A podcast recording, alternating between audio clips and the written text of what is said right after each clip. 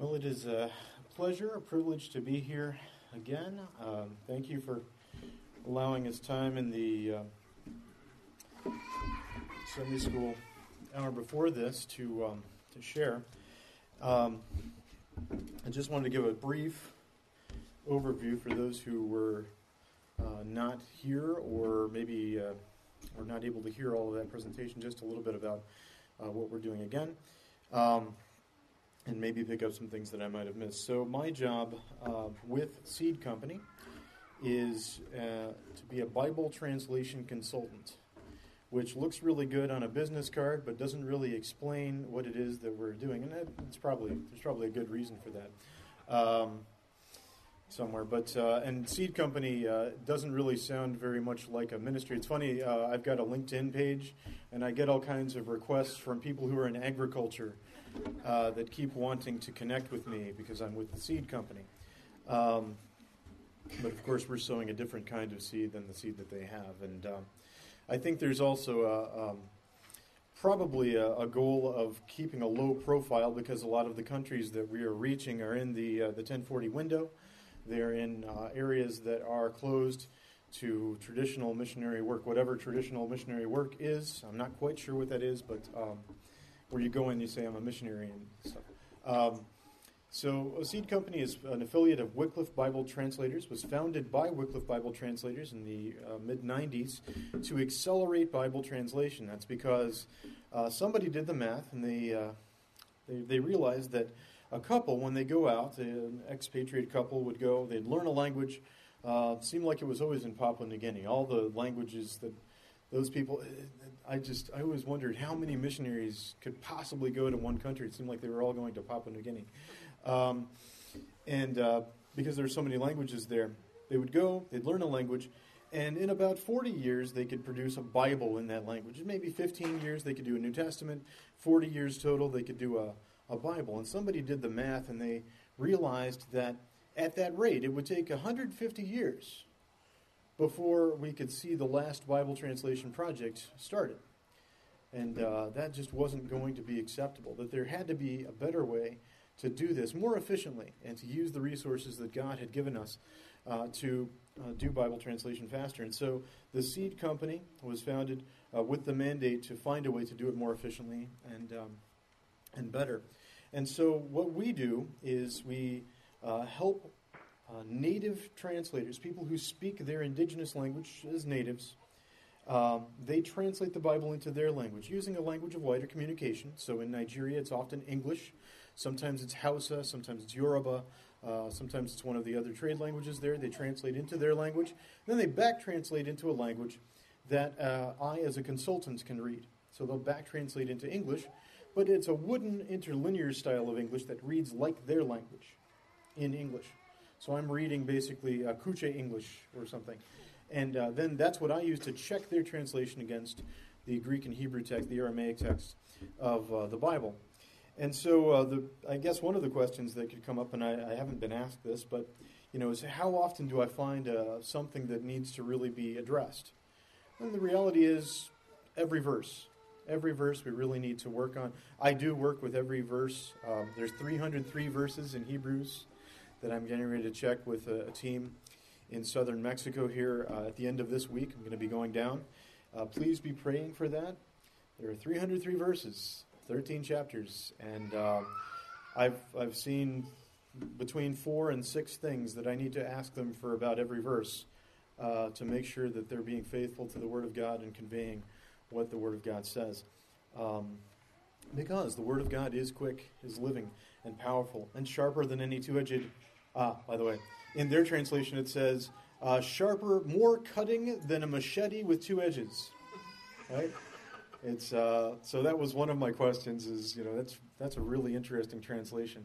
Uh, you're the first ones to hear that that's what their translation says. Sharper than any two-edged sword, piercing even to the dividing asunder of soul and spirit and of the joints and marrow, and it is a discerner of the thoughts and the intents of the heart. You know, that's either really good news or that's really bad news.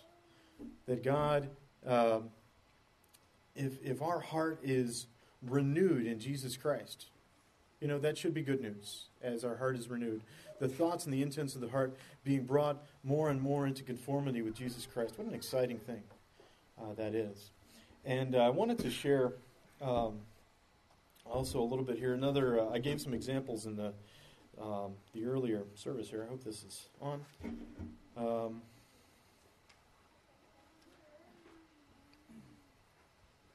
yeah. Okay. So um, this is uh, uh, one of the, the back translations here that I was working with in uh, the Mali language here in uh, Nepal. That's actually not the real name of the language. That's the code name of the language. I can't share that publicly, what that is, um, for the safety of the team, so that they uh, that's not public knowledge.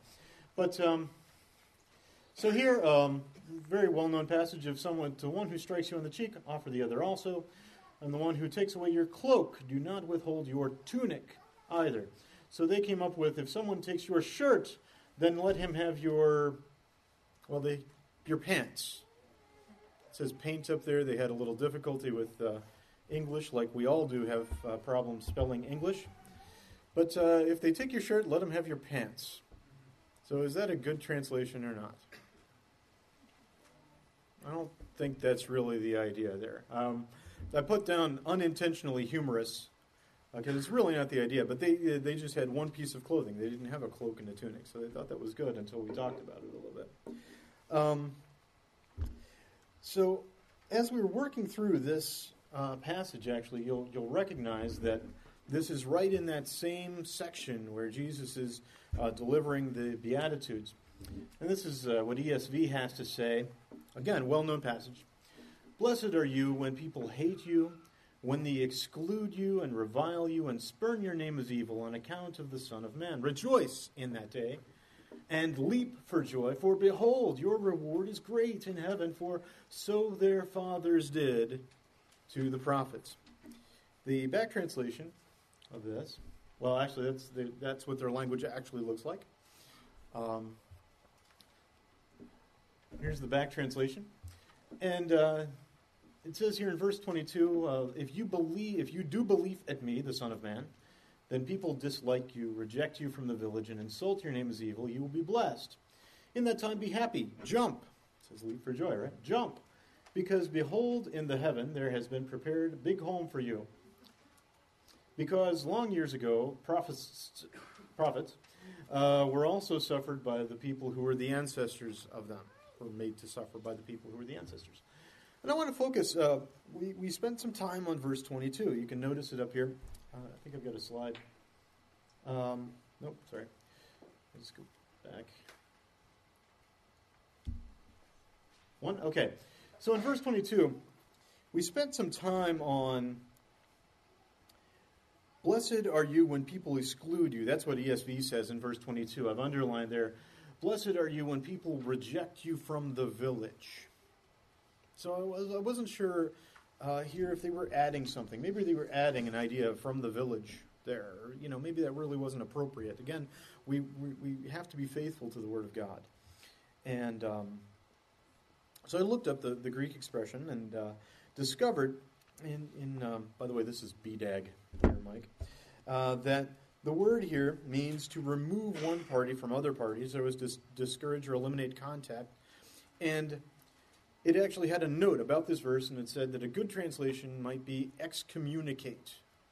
So, blessed are you when people excommunicate you. And um, so we decided that, that driving you out from the village, taking you out of an area of contact with people, that probably was a pretty good translation of the idea here. And the team responded. They said, you know, that's really good because uh, this will be a huge encouragement to our people when they follow Christ. I said, well, well, why is that? What happens when your people follow Christ? They said, well, uh, in our country, uh, you are you're expected to be Buddhist. Now, uh, this is a country that is uh, 0.2%, 0.2% professing Christian. And when you accept Christ in our village, they said you, you, um, you'll be beaten. if you don't renounce Christ, at that point you will be uh, probably driven from the village. You'll be driven from your land. Your land will then revert back to the village. You won't have a place to live.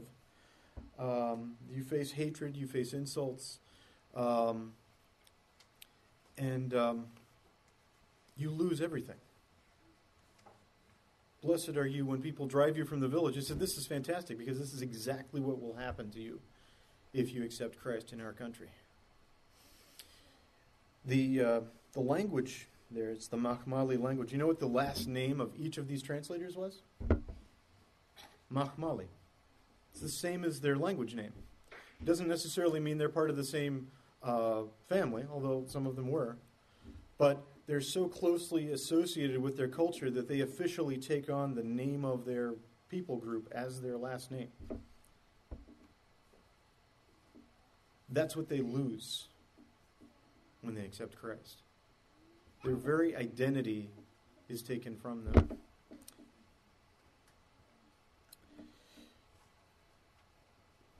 Well, I should say that uh, you know, when they, they sign a government, government document, they, they can't change it legally.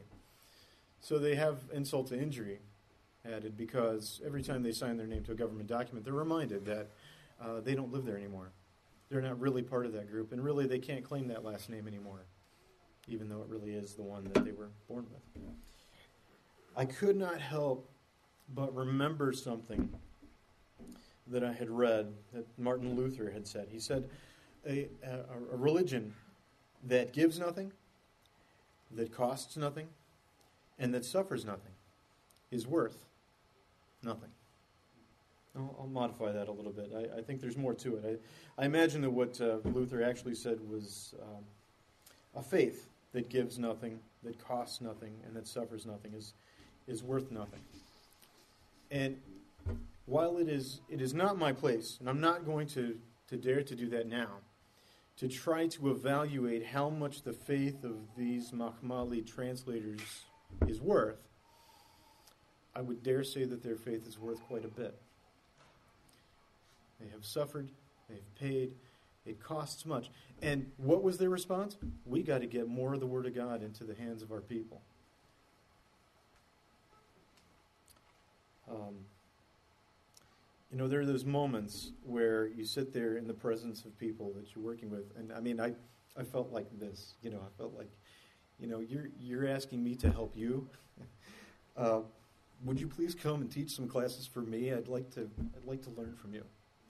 Uh,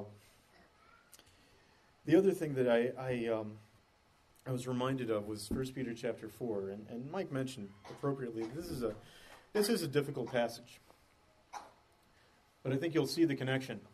Uh, he says, First Peter, he, he's encouraging the people. And I want to say right off the bat that I hope that this is a passage of encouragement to us. Because what he says is, uh, first of all, beloved, do not be surprised at the fiery ordeal among you, which comes upon you for your testing, as though some strange thing were happening to you.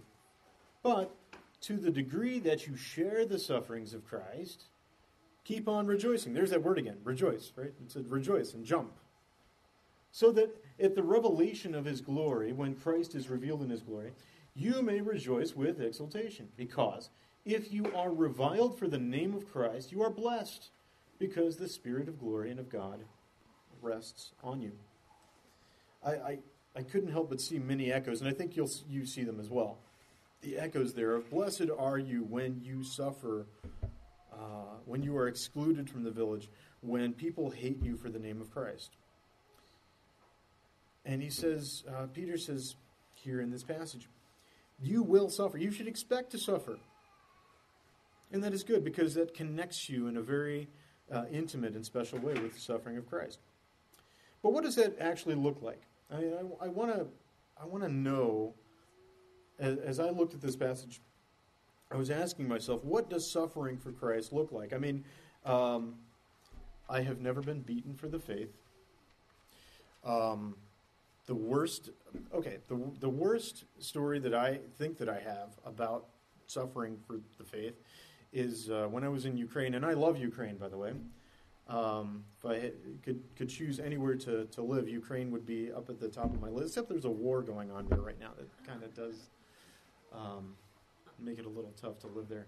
But um, so I was uh, traveling about my business there and walking across a, a, plaza there, and I was stopped by the police, which happens pretty frequently. And um, they stopped and they checked my documents. And at that time, I was uh, working with an independent Baptist church that was in the area there. So I had a religious visa to be in the country, and um, it had stamped in my passport Independent Baptist Church, you know, mission stuff.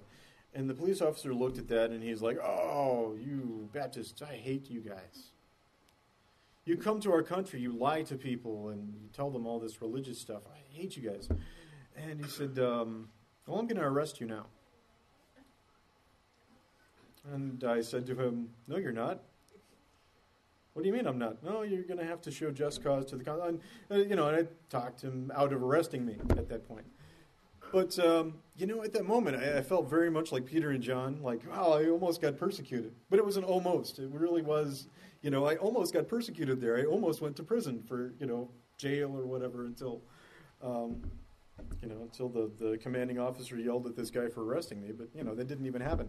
So I, I've, I've almost been persecuted for the faith in the way that these people have. I mean, that's, okay, so that's my best story, all right? I'm, I'm not the guy that's going to get up here and, and show you the marks on his back where he was beaten for the faith. I'm not that guy. But what does suffering for Christ actually look like in this passage? Now, First Peter does talk about it, uh, about being beaten for the faith and that sort of thing, a little bit. But, um, oh, I'm sorry, this isn't very legible. Sorry, that didn't really. Okay, but I'll, I'll, read it for you, and you can certainly look it up in your uh, Bibles as well if you've got them. If that's too small, I'm sorry. It looked bigger when I was preparing it on the computer. It always does. Um, but it says this, uh, 1 Peter chapter 4, verses 1 to 5. He says, Now, therefore, because Christ suffered in the flesh, you arm yourselves with the same insight also, because he who suffered in the flesh is through with sin. So let us not live out our remaining time in the flesh according to human desires or, or lusts anymore, but following the will of God. For enough time has passed for the will of the Gentiles to accomplish their advancement in unreserved sensualities, lusts, drunkennesses, gluttonies, drinking parties, and disgusting idolatries. And while doing this, that is, while doing all this debauched behavior, they find it strange that you are not swept up together with them into the same river of abandon, so that they may, the, so they, they malign you all the while. They, who will render an answer to the one who stands prepared to judge both the living and the dead. Um, so here, I hope you can read this a little better. Okay, there we go. Let's uh, focus on this a little bit. This word really stuck out to me. Enough time has passed for the will of the Gentiles who have accomplished their advancements. Um, that is, this is what progress looks like for those who are, uh, for those who do not yet know Christ. Um, drunkenness, gluttony, lust, finding new things to put first in their lives instead of God. That's idolatry. Um, the great humorist Will Rogers I don't hear very much about Will Rogers these days, but uh, I see some smiles here. So some of you, you guys ever heard of Will Rogers He said, Okay, good. good. Okay. Um, well, Will Rogers said, "You can't say civilization don't advance, for in every war they kill you in a new way." Um, not quite the idea here. I, I, think more the idea here is something that, that Gandhi said. I actually tried to look this up. I'd heard this before. I looked it up. I, I, I think this is actually an urban legend, but it's such a good quote that I have to use it anyway. Um, that allegedly, when a reporter asked Gandhi, he was visiting London after he had gained uh, a lot of fame for his activism in India, he came to London, and a reporter asked him, What do you think of Western civilization? And Gandhi responded, I think that would be a nice idea. Right? I think Western civilization would be a nice idea. And I think he was unknowingly channeling uh, the sentiments here, wasn't he, of uh, 1 Peter chapter 4, that the advancement, from God's point of view, This is divine scripture, inspired. When God looks at the advancement of the world, we look at all these wonderful things that we have, but God sees the advancement of sensuality, lust, drunkenness, idolatry, gluttony. Um, the Bible calls that lifestyle disgusting. But what's really amazing to me about it is the next verse that while doing this, they find it strange that you're not swept up together with them into the same river of abandon, and so they malign you the whole while. On the way here, we um, couldn't help but notice as we were driving through Chicago to get here that we crossed the Chicago River. And every time that we that I've I love Chicago, and uh, I have not had occasion to be there, however, on St. Patrick's Day, which just passed, which is probably a good thing. Um, I did notice, by the way, on the way in here that they still are apparently at the McDonald's offering the St. Patrick's Day shake. They must have some extra left over or something. Uh, I don't know, but uh, or did I say Thanksgiving? St. Patrick's Day. The St. Patrick's Day uh, shake, you know, the green shake, which is the same as the vanilla shake, except it's got green stuff in it. Um, maybe it is minty. I don't know. Um, I'm not going to try and find out. But the Chicago River, apparently, every St. Patrick's Day, they dye it green. You know, so who knows what they put into this stuff, right? I've heard, and again, this is one of those urban legends that I want it to be true so badly that I'm willing to accept that it's true without really looking it up. I know there's Snopes that's going to disprove it. I don't want to look at Snopes. But I've heard, I heard that one time the Chicago River actually caught on fire. You know? Um, now, there's no doubt in my mind that whether that story is true or not, if I were to go fishing and to catch a fish out of the Chicago River, I would not eat it. Does any, would anyone eat a fish out of the Chicago River? Now, I'm picking on Chicago. Anyone from Chicago here? Okay. Would you eat a fish out of the Chicago River? Okay, so this is a fair assessment, isn't it? Okay, so that was one of the images that came to mind. This, this idea of this, this river of who knows what, right? Would you go swimming in it? No. No, absolutely not. That, but that's not really the image here. That's a very tame image here. Um, how many of you have seen Dirty Jobs? You familiar with Dirty Jobs, the show? Am I the only one? Okay, a few of you. So, Dirty Jobs is a show that used to be, I don't know if it's still on, I don't think it is, but it used to be on the Discovery Channel, and Mike Rowe would go, the, the host would go, and he would work these jobs of like, you know, um, you know, just really difficult jobs, jobs that, you know, tarring roofs and things, and, and the, the, the, the kinds of jobs that you know oyster shucker you know those kinds of jobs that nobody would really want to do but they're the kind of jobs that somebody has to do or else we're all in trouble. We need somebody to do these jobs and so um, the one that, that stuck in my mind and is probably the only episode that i don't think i could finish watching was yeah i see somebody cringing already it's like no what are you going to mention it was the, the sewage plant cleaner guy right now, I'm not going to go into the details of what I did watch on that show. I'll just let your minds fill in the blanks on that, okay? But uh, the, the different things there. But imagine, imagine, just for a moment, and then I'll move on from this. Imagine one of the tanks that he had to clean and whatever was in that tank, and all of a sudden you look up and you see people swimming in that tank. And they're like, hey, come on in. Water's fine. Yeah, it's great. Come on. And you're like, no, no, no, thank you. No. And they, their response is, weirdo. Why don't you want to go swimming in the, you know, I'm sorry that I went right from the Chicago River to the, the, the septic tank. But, um, but that is the image here. That is the image. And I, I you know, I went to, um, I went to a secular uh, college. I didn't go to um, a Christian college. And, uh, you know, I had so many uh, flashbacks, actually, of, of what it was like going to school with people. And I, uh, at that time, the, the Lord, I, I, had accepted Christ. The Lord had not gotten a hold of my life. Um, you know, I was I was not serving him, so I can't say that I was above any of this. I was probably swimming in the same muck with a lot of these people. But you know, I, I cannot help but remember these guys. You know, for example, on a Saturday night, you know, they would what they would, or, well, you know, it was it would be Sunday because in Indiana, I went to school at uh, Wabash College in Indiana, where you cannot buy alcohol on Sunday in Indiana, which is probably a good thing. And so these guys who had been drinking all weekend, all of a sudden their supply would run out. I couldn't imagine how, but their supply ran out. And so they would start to doing uh, shots of scope and anything else that they could possibly find to get drunk. And they couldn't, and they were like, hey, we're doing scope shots. You want to join us? Like, you're doing what? No, I don't want to do scope shots. Are you? No, that's disgusting. Why would I want to do that? And they're like, weirdo. That's that's what he's talking about. You know, you you think that's the, the that's good? That's the that's a party? You're gonna have a party with that? Yeah. And the and I'm sorry, but the kids are like, what what is he talking about? That sounds terrible.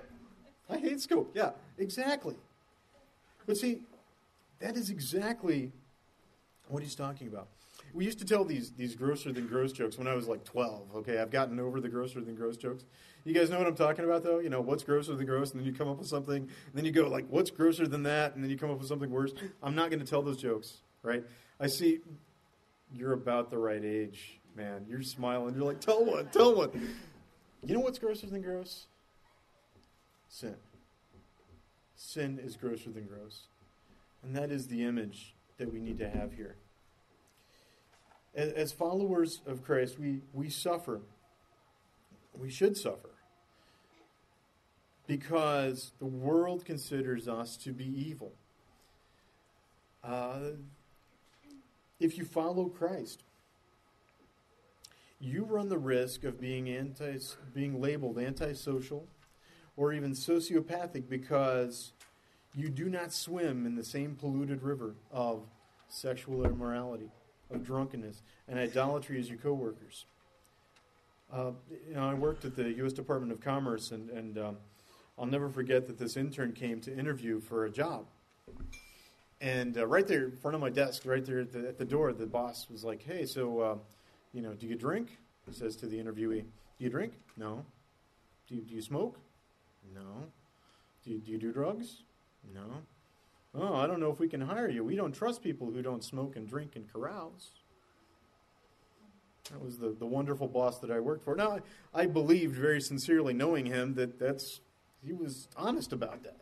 You know, um, she did get the job. I don't think she lasted very long. But that is what the world thinks of us, because a, a faith that gives nothing, it costs nothing, and that suffers nothing is worth nothing.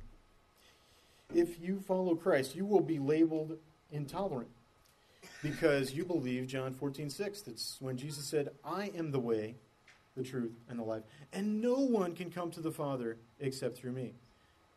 If you believe that, people are going to say, wow, that is so backwards.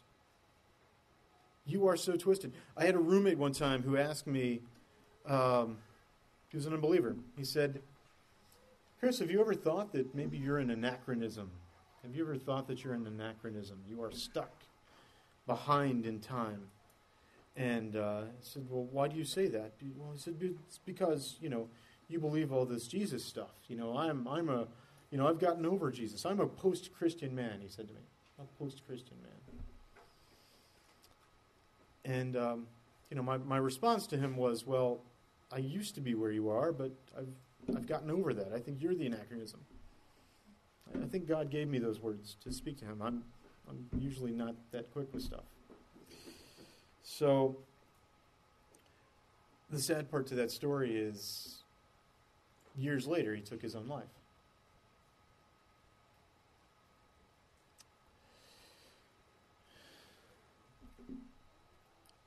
But if you follow Christ, you may be labeled homophobic because you believe that marriage refers to the institution laid down by God between a man and a woman. That when a man leaves his father and his mother, he becomes one flesh with his wife. We had the wonderful privilege yesterday of celebrating a, a marriage with some friends here uh, close to Menomonee Falls. Um, my college professors said, hey, you know, uh, Paul was just backwards. You know, they would take Romans 1 as an example of how backwards Paul was. You will be labeled that. Your name will be painted as evil. Jesus said so.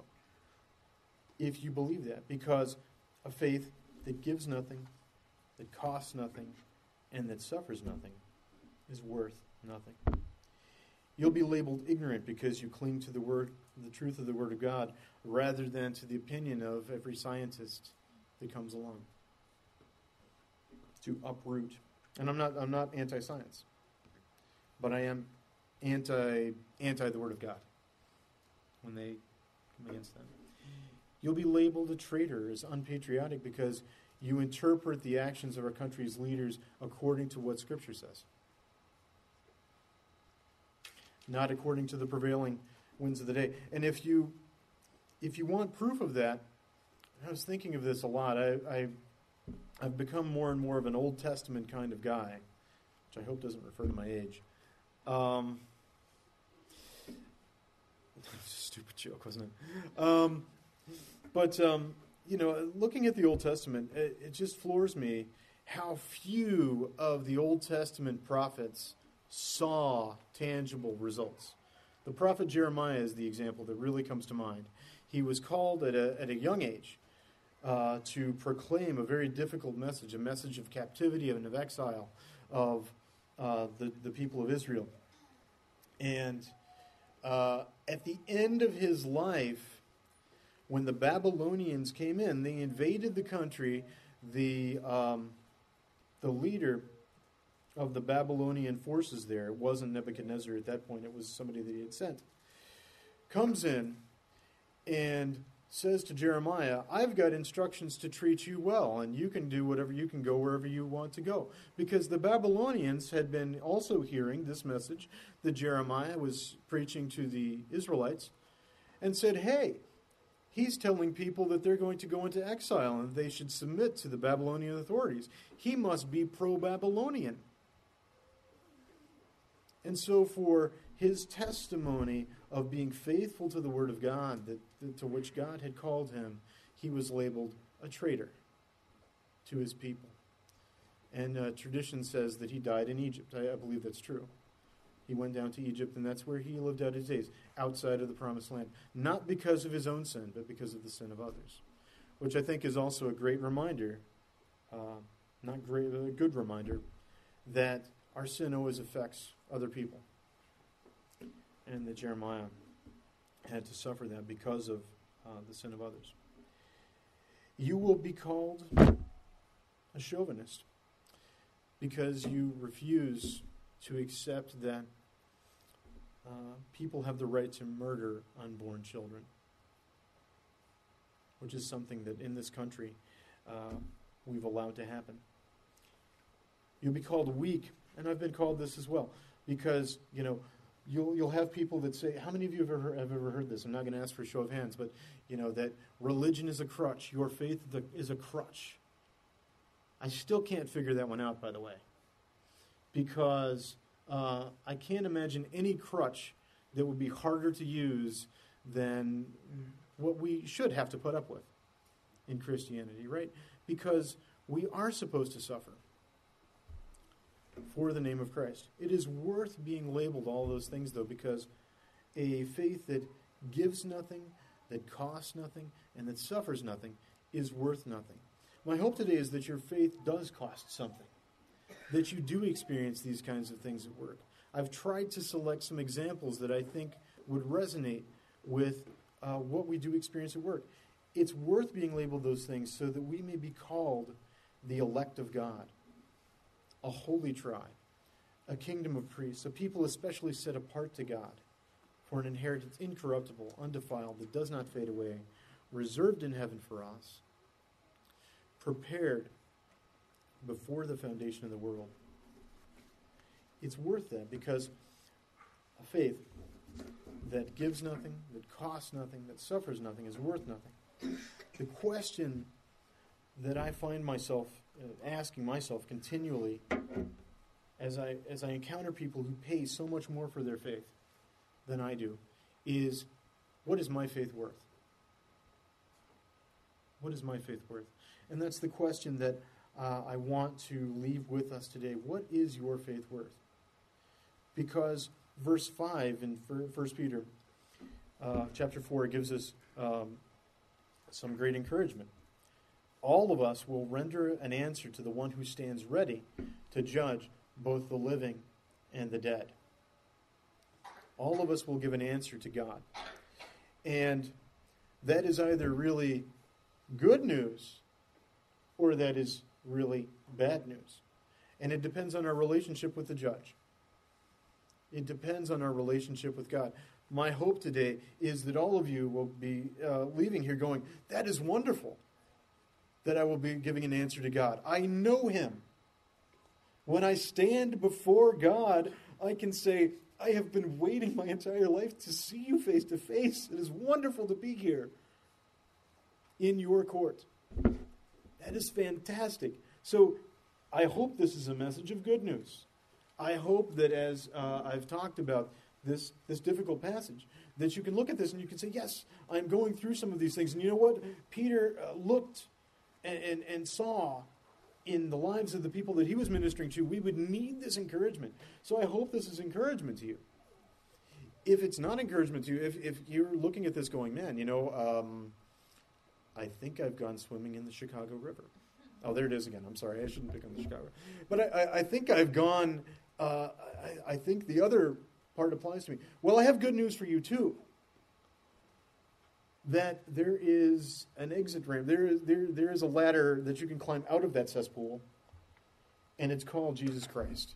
I am the way, the truth, and the life, and no one comes to the Father except through me. You know that's good news? That no one comes to the Father except through Jesus Christ? Because if there were many ways to God, how would you know that you were on the right path? But the fact that there's only one path is really good news because you know that you've either got that path or you don't have that path. That's good news as well. There is a way out of this. There, if, if you are experiencing this kind of lifestyle, there's a way out of it. And the question is what is your relationship to the judge? And what is your faith worth? Because a faith that gives nothing, that costs nothing, that suffers nothing, is worth nothing. But it is my hope today that your, that your faith would be found to be, my faith, our faith, would be found to be much more precious than gold and silver. And so be encouraged by that today. Um, yeah. I suppose this would be a good time for me to close in prayer, wouldn't it?